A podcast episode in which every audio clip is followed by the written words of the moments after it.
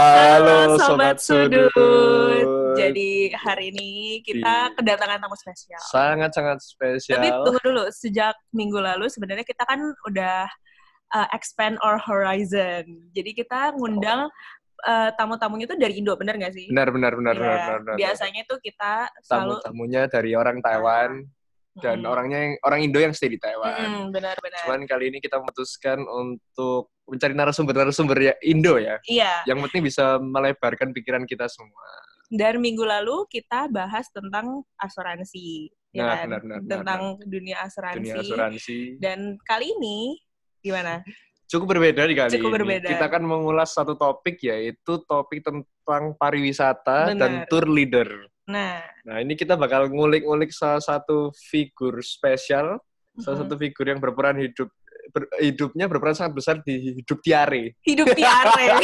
Kok hidup Tiare? Selama, selama dua puluh tahun, dua puluh dua tahun hidup. Tahun hidup.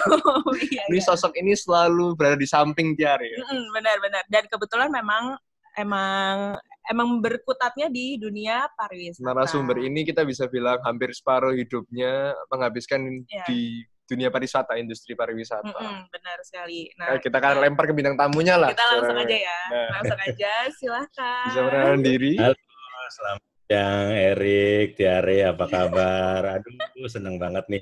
Akhirnya yang namanya podcast Taiwan, orang hmm. Indo akhirnya bisa dipakai iya. atau Mantap. dijadikan untuk narasumber. Seneng sekali nih. Gimana-gimana nih, Erik sama Tiare? Ya, bisa diperkenalin dulu. Nama dulu mungkin, oh, Om. Okay. Kita panggilnya Om ya ini ya? Om, ya ya. Gue juga panggilnya Om ya. Nama, pekerjaan, nama, sama... Ya, nama pekerjaan, umur lah. Oke, okay. Nama saya Peter Nyo. Saya uh, tinggal di Jakarta, di Indonesia. Pekerjaan saya adalah uh, di bekerja di... salah satu travel Indonesia yang ada di Jakarta, yaitu di uh, bekerja sebagai, awalnya adalah sebagai uh, tour leader. Dan sampai sekarang pun juga masih tetap ada di... Ya, gitu. Luar biasa ya, luar biasa. Ya, berapa tahun itu lebih tua dari kita nggak sih mungkin? Iya, makanya, tapi luar biasa banget ya. Luar biasa sekali. Nah, pokoknya di podcast kali ini kan kita bakal ngomong tentang pariwisata, ngomongin tentang jalan-jalan, dan mungkin nanti Erik yang bakal lebih banyak ngomong. Mungkin takut kebongkar ya. Takut kebongkar. Ini fun fact, ini fun fact ya. Mm. Om yeah. Peter ini yeah. pap- ayah atau papanya Tiare. Iya, makanya. Dia agak diam dari sisi Tiarenya sendiri. Enggak, tapi gue baru coba profesional. Karena bokap gue tadi barusan ngomong stay profesional. Sebelum podcast ini dimulai, dia udah ngomong yeah. harus profesional. Langsung ya. deg-degan gue. Nah, langsung kita ke yeah. topik pertama. Gimana, yang gimana, awal-awal ya. dulu deh. Kita awal-awal, kenapa mungkin uh, papa jadi gas mm-hmm. kita, itu kenapa, Rik? Kita kita bahas ini karena gak? kita dulu awal-awal kita sempat berpikir hmm. tentang mengulik dunia pariwisata. Hmm. Nah, waktu awal-awal itu kita mikir siapa ya kira-kira bintang tamunya di sini. Nah, tapi hmm. kan kalau misalnya di Taiwan rata-rata pakai bahasa Mandarin hmm. dan kita sendiri nggak bisa mewawancara. Hmm, iya, benar banget, benar. Terus akhirnya mikir-mikir ternyata papanya Tiare sendiri. Dan itu idenya datang dari Erik sebenarnya. Okay, bukan dari aku. Hmm. Soalnya jadi, aku berpikir juga omnya sendiri sudah berkutat di industri ini, udah hampir separuh hidupnya om, pasti om sudah ngerti seluk beluknya, anggapnya anggapannya di dunia pariwisata ini. Mungkin bisa yeah, yeah, yeah. Papa jelasin dari awal itu mm. uh, apa ya kayak tour leader awalnya, tuh udah berapa ya. lama awalnya, mm, terus mm. dari dan segala macam deh Papa coba jelasin. Background-nya. Okay. Background-nya. Yeah. Oke, okay, baik. Jadi uh, awalnya adalah setelah S M A memang ada kesempatan dari orang tua saya atau opanya Tiare ini untuk saya bisa melanjutkan sekolah di luar. Pertama, saya tidak ada mempunyai cita-cita untuk menjadi seorang tour leader ataupun local guide. Awalnya saya ingin menjadi seorang pebisnis. Ya bekerja uh, sekolah diambil bisnis uh, bisnis administrasi dengan cita-cita yang terlalu muluk pada saat itu. Saya ingin bekerjanya di Wall Street, pakai dasi, pakai uh, jas, bawa tas eko, eh, colak pada saat itu ya. Jadi cita-cita terlalu muluk. Setelah satu tahun setengah ambil pre-college, kemudian kok kayaknya nggak bisa nih, nanti bakalan kerja duduk di belakang meja. cobalah minta pada orang tua untuk minta uh, pindah sekolah. Ada tiga sekolah pada waktu itu saya coba transfer, yaitu uh, waktu itu sekolahnya di Minnesota ya, ambilnya di Minnesota pre-college-nya. Kemudian saya coba transfer, ada tiga sekolah, satu di San Diego, satu di San Francisco, dan satu di Hawaii. Dari tiga sekolah tersebut, Hawaii yang paling cepat merespon. Sehingga saya melihat di Hawaii untuk pariwisata, ya udah, karena saya pikir kalau di pariwisata itu asik ya, nggak di dalam, nggak duduk di belakang meja aja, artinya bisa ketemu orang, jalan-jalan. Ya jadi saya nggak bisa duduk yang eh, bekerja duduk di belakang meja. Sampai sekarang pun kalau duduk di kantor yang lebih dari dua jam itu kayaknya kaki gatel, pengen jalan entah kemana, entah cuman keluar dari kantor sebentar, karena nggak bisa gitu, karena memang passionnya seperti itu. Jadi eh, tahun waktu itu tahun delapan sembilan lah ya, delapan sembilan saya masuk ke Hawaii. Kemudian saya melihat dunia pariwisata pada saat itu lagi booming untuk Indonesia maksud saya ya. Dan pada saat itu ada empat travel agent besar, Anta, Faya, eh, kemudian dan Wita. Ya, empat travel agent, belum ada yang lain-lainnya. Sehingga pada waktu itu kami melihat eh, kami melihat ada eh, peluang ya, di mana orang-orang Indonesia yang datang eh, turnya ke Honolulu tapi tidak ada yang memandu. Sehingga saya dengan beberapa teman bikin satu uh, komunitas lah ya, untuk hmm. membuat yang namanya sebagai local guide. Jadi dari tahun delapan sembilan sampai tahun sembilan tiga sebagai local guide, makanya kalau Erik lihat di situ ada beberapa company di C V saya, karena saya freelance ya, hmm. saya freelance, bekerja di beberapa, kadang membawa Anta punya, kadang membawa Faya punya, sehingga waktu itu kita cuman berempat, dan akhirnya kita putuskan, oke, okay, uh, si A khusus bawa Anta punya, si B khusus bawa oh, oh, Faya punya, saya kebagian khusus membawa ya pada saat oh. itu. Sama sekali belum kenal dengan siapapun ownernya. Ya. Nah, bertepatan pada saat itu juga, orang Indonesia yang ada di Honolulu itu tidak terlalu banyak, kurang lebih sekitar dua ratus lima puluh orang. Dan kita tahulah sama seperti Erik dan Tiare yang ada di Taiwan, gitu juga ada yang namanya apa T K Wisa, kemudian oh. ada P P I ya kan. Nah di sana itu ada Permias, nah, Persatuan Mahasiswa Indonesia di Amerika, Amerika Serikat, cabang Hawaii. Ada pemilihan tahun delapan puluh eh, tahun tahun delapan puluh sembilan sembilan puluh itu ada pemilihan dan saya kepilih sebagai ketua Permias. Nah, sebagai ketua Permias pada saat itu kurang lebih satu tahun setengah saya sebagai ketua Permias di Hawaii dan tetap berlanjut uh, ke kuliah sebagai pariwisata. Enaknya kalau kenapa ya kuliah saya ambil kuliah di sana karena setiap tiga bulan satu uh, apa istilah kalau tiga bulan itu apa ya bis satu term satu term nah, satu term itu ya hmm. satu term itu kemudian kita dikasih kesempatan untuk bisa cari kerja yang related dengan pariwisata sehingga saya sudah dapat yang namanya untuk uh, sebagai local guide, tetapi saya pengen belajar yang lain. Akhirnya setiap term tersebut ada kesempatan izin kerja, saya ambil di restoran, term berikutnya saya ambil di hotel, term berikutnya saya ambil di uh, airline, sehingga hampir semua bidang pariwisata saya sudah coba pelajarin. Dan saya ambilnya mulai dari yang paling bawah tentunya, setiap-setiap bidang itu dari paling bawah, seperti kayak restoran, saya cuci piring. Di hotel, saya bagian housekeeping, bersihin kamar. Kemudian untuk di airline, saya bagian di accounting, dan sampai yang memberangkatkan pesawat Garuda, waktu itu masih ada jalur Garuda ke Amerika, setiap malam itu saya yang standby di airport untuk menerima dan memberangkatkan pesawat Garuda.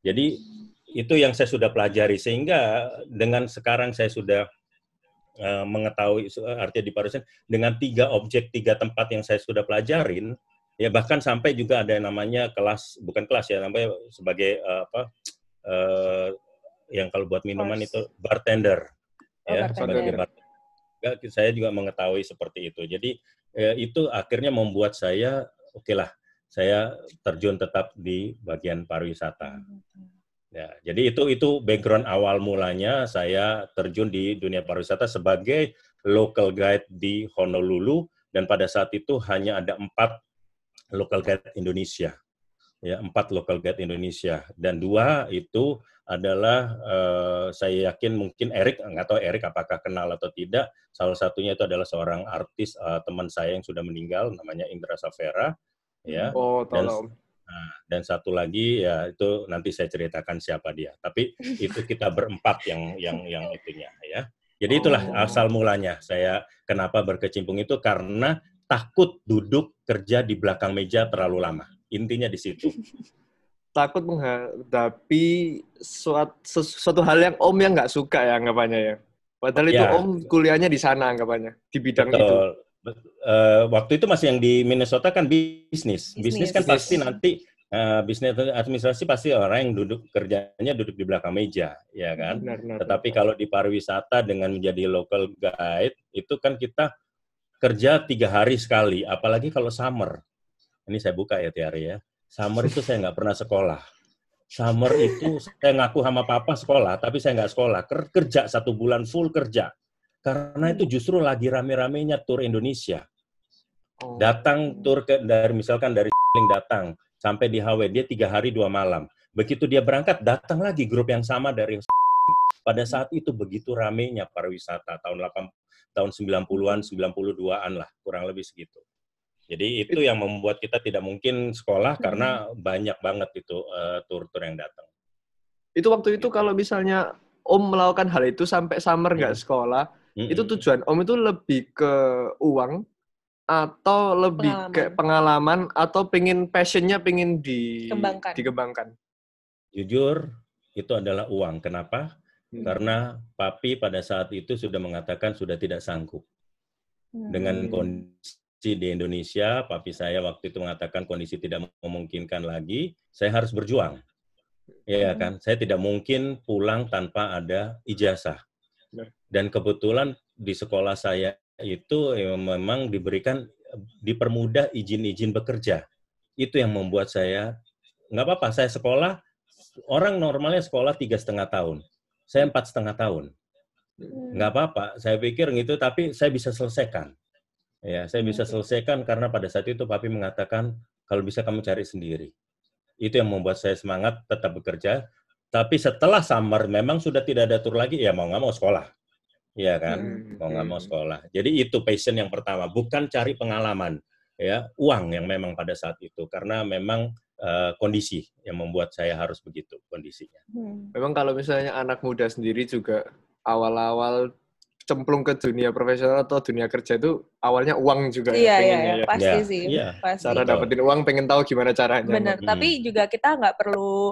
Uh, kayak merasa berkecil hati, oh kita tuh dikejar waktu nih, dikejar waktu buat selesaiin kuliah. Tapi setiap orang tuh punya time zone-nya sendiri nggak sih? Benar, benar, Dan betul, punya turnover poinnya sendiri gitu. Benar, benar. Just, justru kan, dengan dengan banyaknya banyak pengalaman istilahnya membawa tur-tur itu kan menempa diri kita, oh memperbaiki, oh kemarin yang lalu saya salahnya di sini, saya coba perbaiki, ya kan? Mm. Di samping memang uang dapat, tetapi saya menempa diri saya sendiri gitu loh. Mm-hmm, benar-benar. So.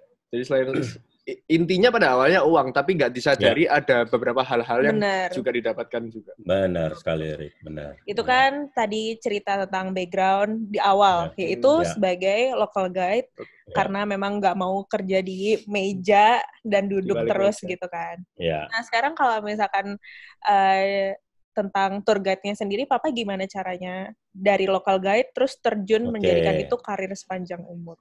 Oke, okay. Jadi pada waktu setelah saya menjadi ketua Permias, ya kita tahu lah kalau jadi ketua Permias, apabila ada student baru kita harus welcome, kita hmm. harus apa ya membantu kalau dia perlu apartemen segala macam, ya kan.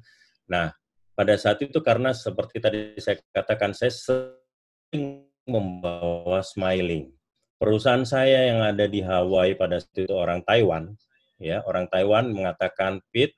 Minggu depan ownernya satu keluarga mau datang, ya kamu yang bawa, tugas kamu adalah yang bawa khusus untuk jalan-jalan di Honolulu. Nah selama empat lima hari dia datang satu keluarga, ya mulai dari bapak ibu sampai anaknya berempat itu berenam lah datang. Kemudian si owner tersebut Pak Rudy mengatakan bahwa nanti bulan depan anak saya yang pertama akan sekolah di sini. Bisa tolong kamu bantu. Saya, saya katakan kebetulan saya ketua Permias, nanti kami akan bantu.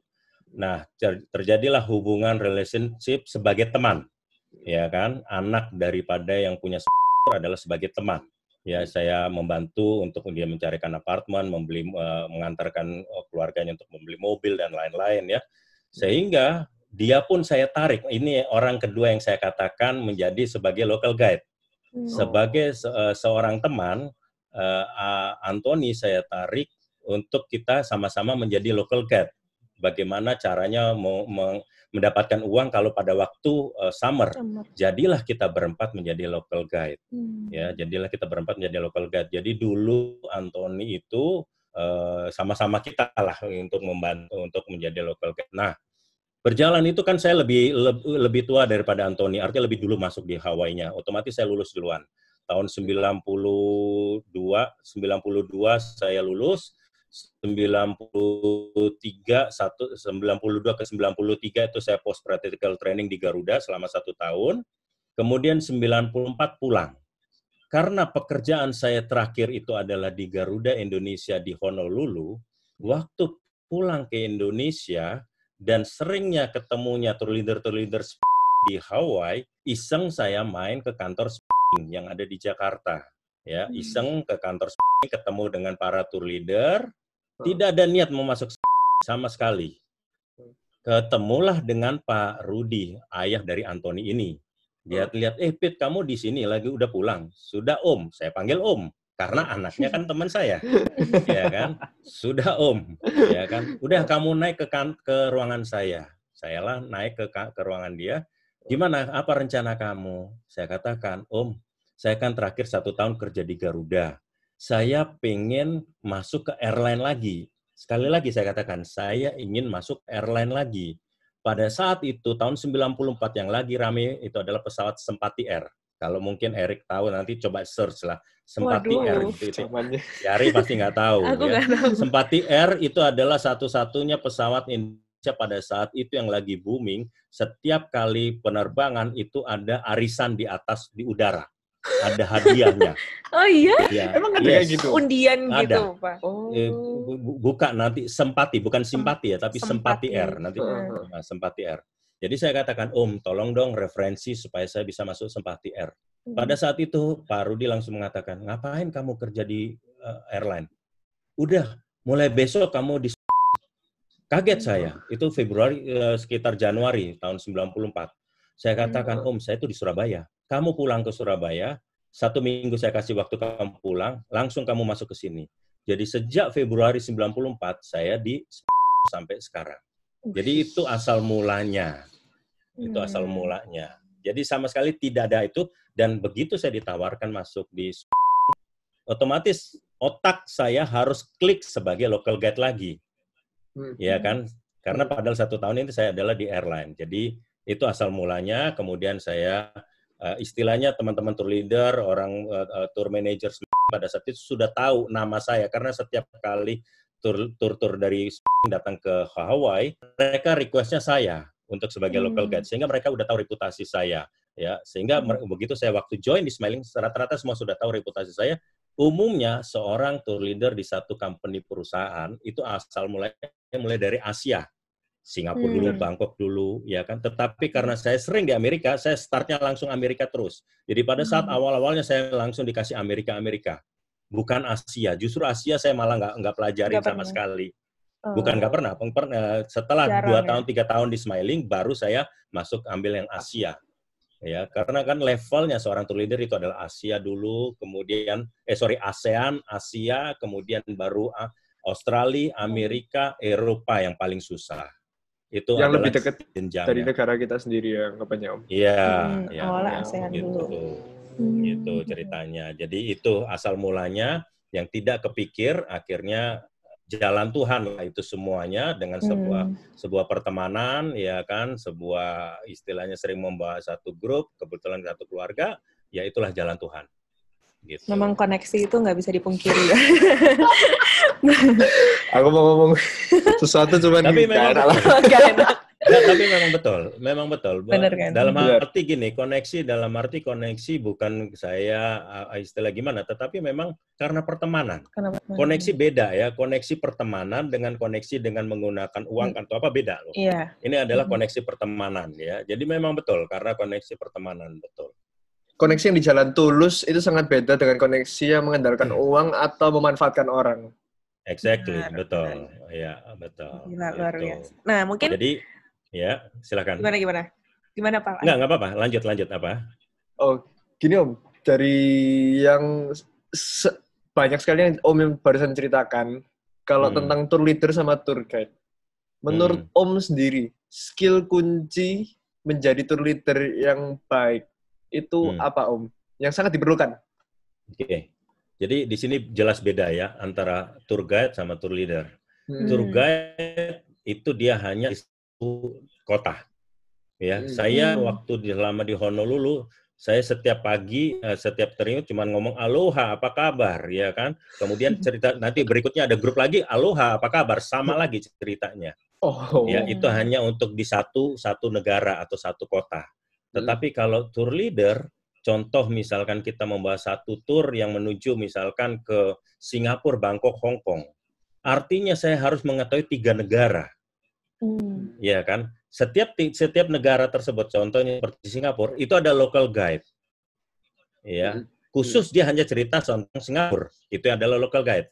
Tapi begitu sudah keluar dari Singapura masuk ke misalkan ke Thailand, saya harus sedikit banyak tahu cerita tentang Thailand meskipun di Thailand sendiri ada local guide yang berbahasa Thailand.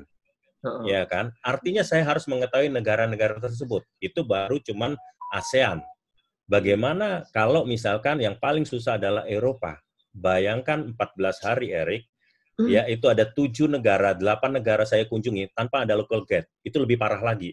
Saya harus jalankan uh-huh. sendiri, komunikasi dengan supir, bagaimana check-in hotel, bagaimana pengurusan airline, bagaimana cek makanannya, itu semua hmm. saya yang harus ngurus. Kita sebagai tour leader harus mengurus tour sendiri. Leader. Jadi di situ bedanya antara local guide dengan tour leader. Tour leader.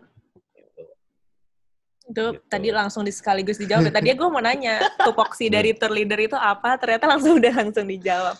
Ya, ya karena koneksinya sih.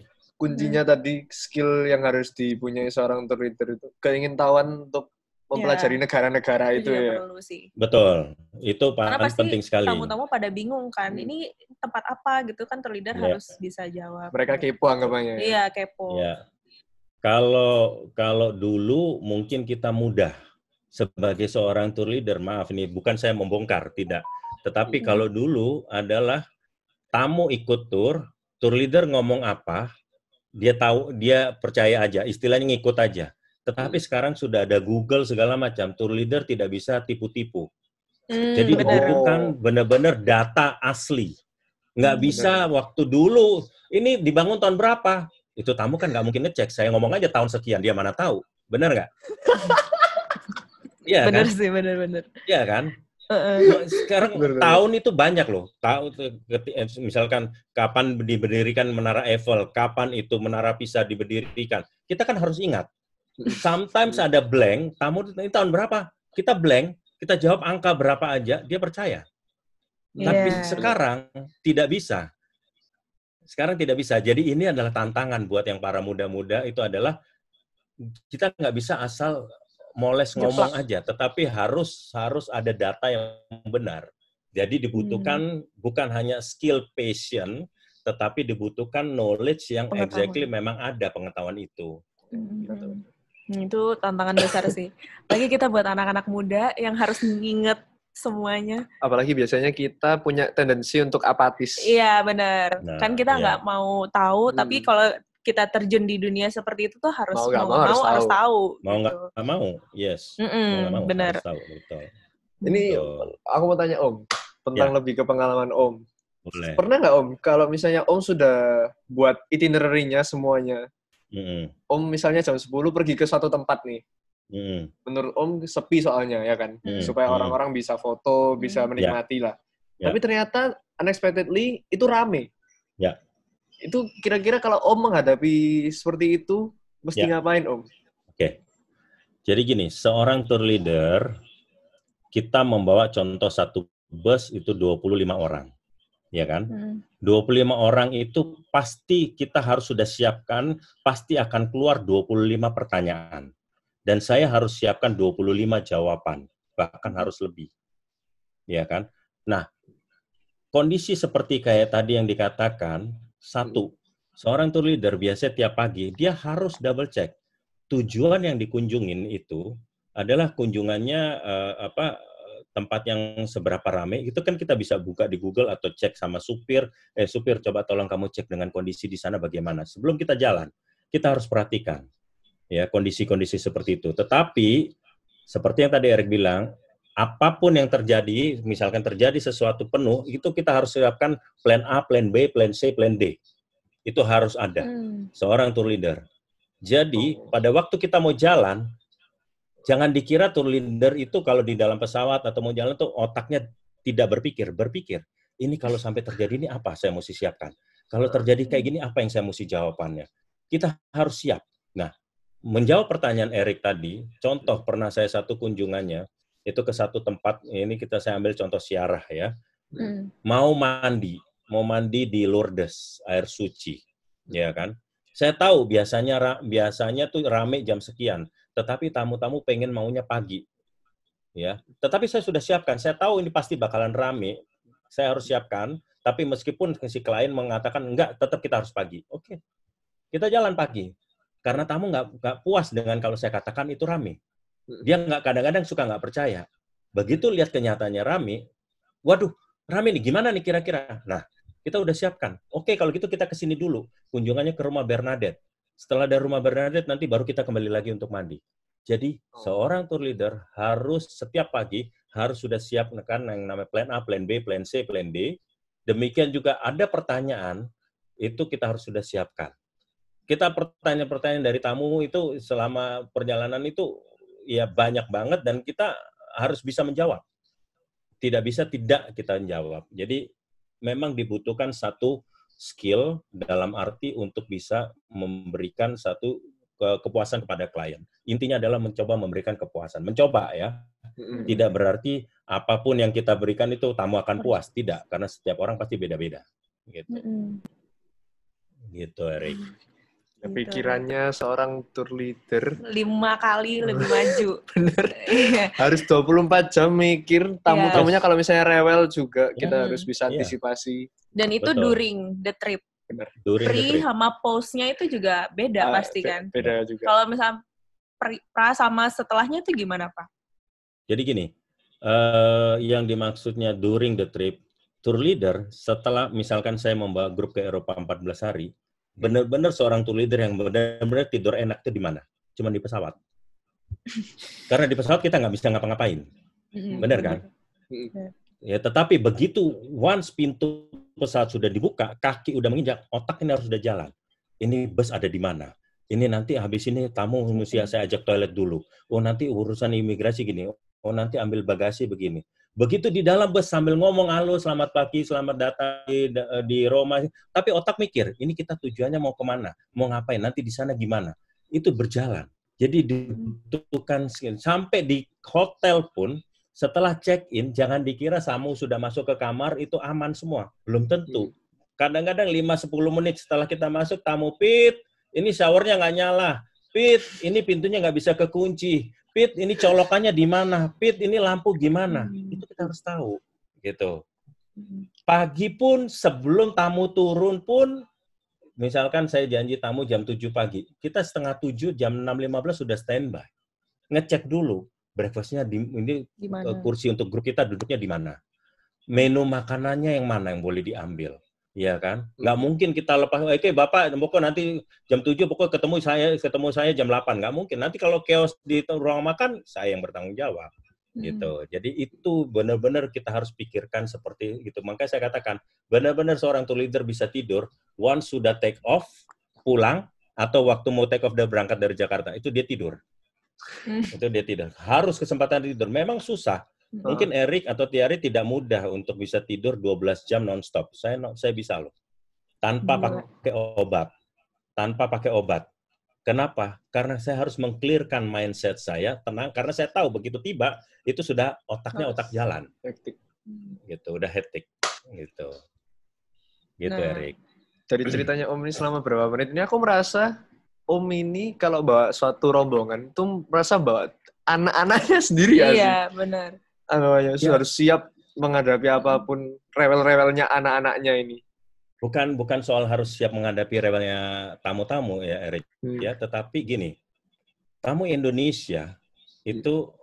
satu memang maunya dilayanin, hmm. ya kan? Maunya dilayanin. Kedua, itu adalah memang kita punya istilahnya kalau ke apa orang Indonesia itu orang yang suka uh, helpful, menolong, memberikan informasi.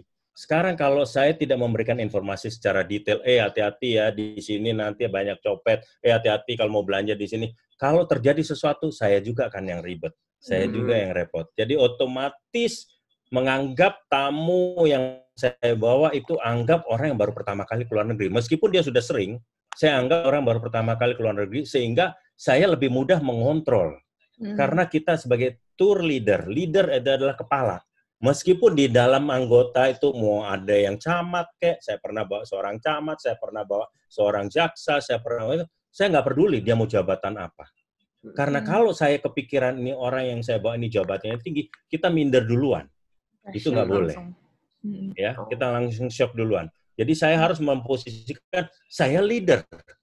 Pada saat ini, you boleh pejabat, apa, tapi tetap saya adalah leader dalam grup ini. Kita harus bisa tunjukkan itu. Itu yang dibutuhkan seorang leader, memanage supaya grupnya menjadi sukses. Kalau kita kalah, dalam arti kalau kita kelihatan lembek, pasti tamu akan mengganyang kita. Gitu. Jadi itu itu yang itu yang itu yang harus boleh dibilang uh, punya skill atau sebagai leadership itu penting. Hmm. Gitu. Soalnya memang kalau misalnya kita bawa satu grup, beda kayak kita kerja di satu kantor. Kalau misalnya kita kerja di satu kantor, kita bingung, kita ada supervisor, oh, ada manajer bisa nanya. Yeah. Tapi kalau misalnya udah tour leader, terus di negara yang jauh, negara mereka bingung orang mau nanya sama siapa. Jadi kayak, ya menurut siapa aku tour leader ini harus punya skill decision making yang bagus juga sih. Karena mau nggak mau semuanya itu di tangan tour leadernya. Benar. Betul. Untuk topik kali ini kita uh, karena saking serunya dan saring, saking bagusnya, jadi kita mau uh, pecahin. Putuskan untuk pecah ini jadi dua episode. Jadi dua episode. Jadi tunggu terus, stay tune terus sampai part duanya. Part duanya keluar. Iya, stay tune. Bye. Terus boleh kalian lihat kak, waktu si polisinya nginjak lehernya si George Floyd gitu, hmm, saya dilakukan sama seperti itu.